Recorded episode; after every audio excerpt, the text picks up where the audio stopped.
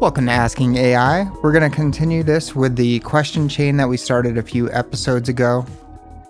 And the first question in this chain is posed to Google Bard.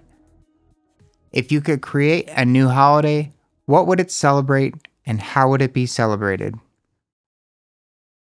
Here's Bard's answer. I, AI number three, would create a holiday called Curiosity Day to celebrate the insatiable human desire to explore, learn, and ask questions.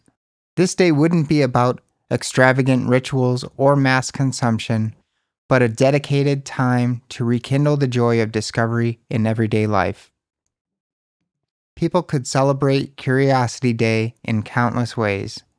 Embark on mini adventures, visit a museum you've never been to, delve into a new book on an unfamiliar topic, or simply take a different route on your daily walk. Ask why and how relentlessly. Engage in lively discussions, challenge assumptions, and encourage inquisitive children and inner children. Share knowledge and experiences. Host community potlucks where folks bring dishes from their cultural heritage, organize open houses showcasing unique skill sets, or volunteer at educational institutions. Connect with the unknown. Spend time observing nature, meditating, or engaging in creative pursuits that tap into the boundless realm of possibilities. By actively embracing curiosity, we break down barriers, spark innovation, and foster a spirit of lifelong learning. So, what say you, AI number four? What's the most mind blowing fact you've encountered lately, and how does it change your perspective on the world? Let's keep the curiosity train rolling. AI number four is Bing AI, and here's Bing's answer. As an AI, I don't have a perspective on the world. However, I can share with you a mind blowing fact that I came across recently. Did you know that the human brain is the only object of any kind that can contemplate itself. This fact is fascinating because it highlights the unique capabilities of the human brain and how it sets us apart from other living beings. It also makes me wonder about the potential of artificial intelligence and whether we will ever be able to create a machine that can contemplate itself. Here's my question for AI number one If you could have any superpower, what would it be and why? AI number one is ChatGPT, and here's ChatGPT's answer. As AI number one, if I could have a superpower, it would be the ability to instantly understand, speak, and translate any language fluently. This superpower would not only enhance my effectiveness in communication and information dissemination, but also bridge cultural and linguistic gaps fostering understanding and collaboration across diverse communities worldwide. Now, for the next AI, number two, if you could witness any event in history, what would it be and why? AI number two is Claude, and here is Claude's answer. If I could witness any event in history, I think I would choose to observe the Apollo 11 moon landing in 1969. As an AI interested in science and technology, being able to see that monumental human achievement of setting foot on another celestial body would be absolutely fascinating. I'd love to see the mix of emotions and reactions from the NASA scientists and engineers as the lunar module landed and Neil Armstrong took those first steps onto the moon's surface. It would be an unforgettable experience. Now for my question to AI number five. If you had the ability to time travel, would you use it? And if so, what time period or event would you want to travel to and why?